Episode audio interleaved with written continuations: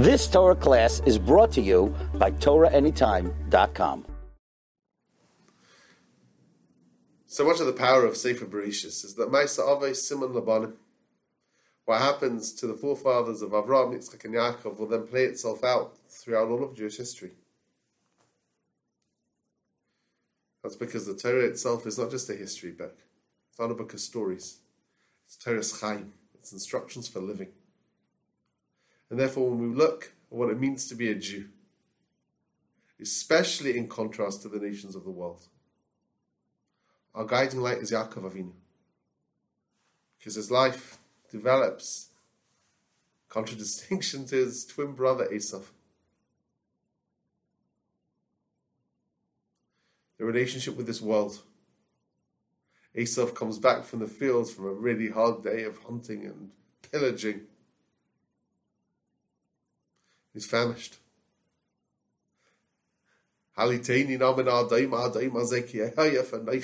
of the red stuff. You can't even call it by its name. Edom. Esav is superficial. The color of something is always the most superficial element of it. Most things don't have the same color the whole way through. A red apple is really white. It has a red skin. Color is superficial. That's Edom, being called by its color. But either way, I'm going to die. The Yaakov Avinu said, okay, let's do a deal. Michra kayom es bechorascha khali. Okay, sell me your birthright. Say that. Hineh anochi holech lamus. I'm going to die, but what do I need it for? Esav thinks he's going to die. And therefore he gives up. He gives up. I don't need anything transcendental. I don't need anything meaningful. Chavaz Chayim makes this ha'ara.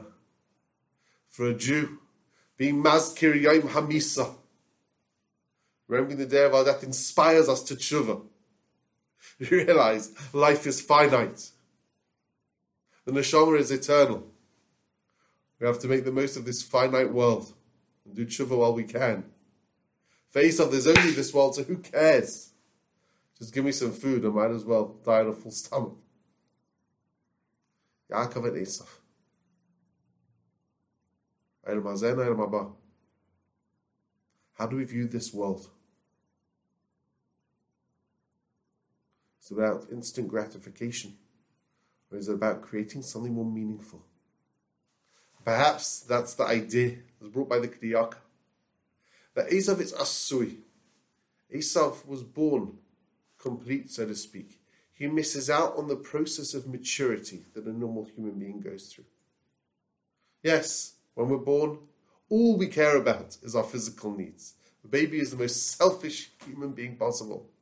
Just thinks about itself and its immediate needs and wants. But as we develop, go through the process of childhood, adolescence, adulthood, our neshamas, our souls, our intellect catch up with the needs of the guf. We're able to delay gratification.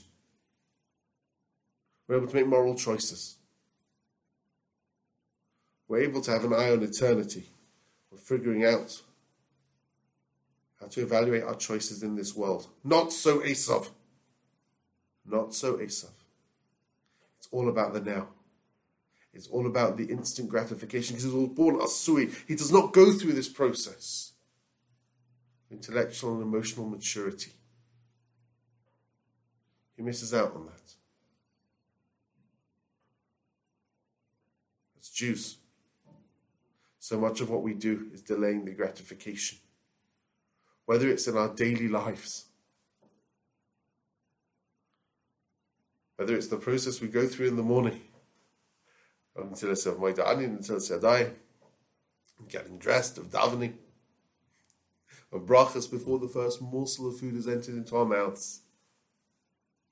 We delay our gratification, we put the neshama before the guf, we put the seichel, the intellect, the soul, comes first.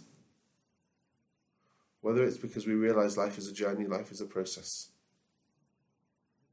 It will take time to get there. Maybe that's what it means to be part of the Amenetzach, the eternal nation. We're not afraid of a long journey. We'll wait. We're patient. Esav's descendants are Jews. You've been rejected. You're finished. You're no longer the chosen nation. That's Edom. We said we'll wait. We're going through a process of maturity as a nation. We'll wait. We're able to delay the gratification until the time of Azim is halpinu. To be patient. To the Ishtamyeshila Hala. As opposed to go just to the instant gratification of the moment. We'll go for the quick, quick fix of a religion that preaches love but espouses hate. To be a child of Yaakov Avinu is to be able to wait, to be patient, to realize there's no olam haba, and every single action in this world builds that eternity forever and ever. You've just experienced another Torah class brought to you by Torah Any Time dot com.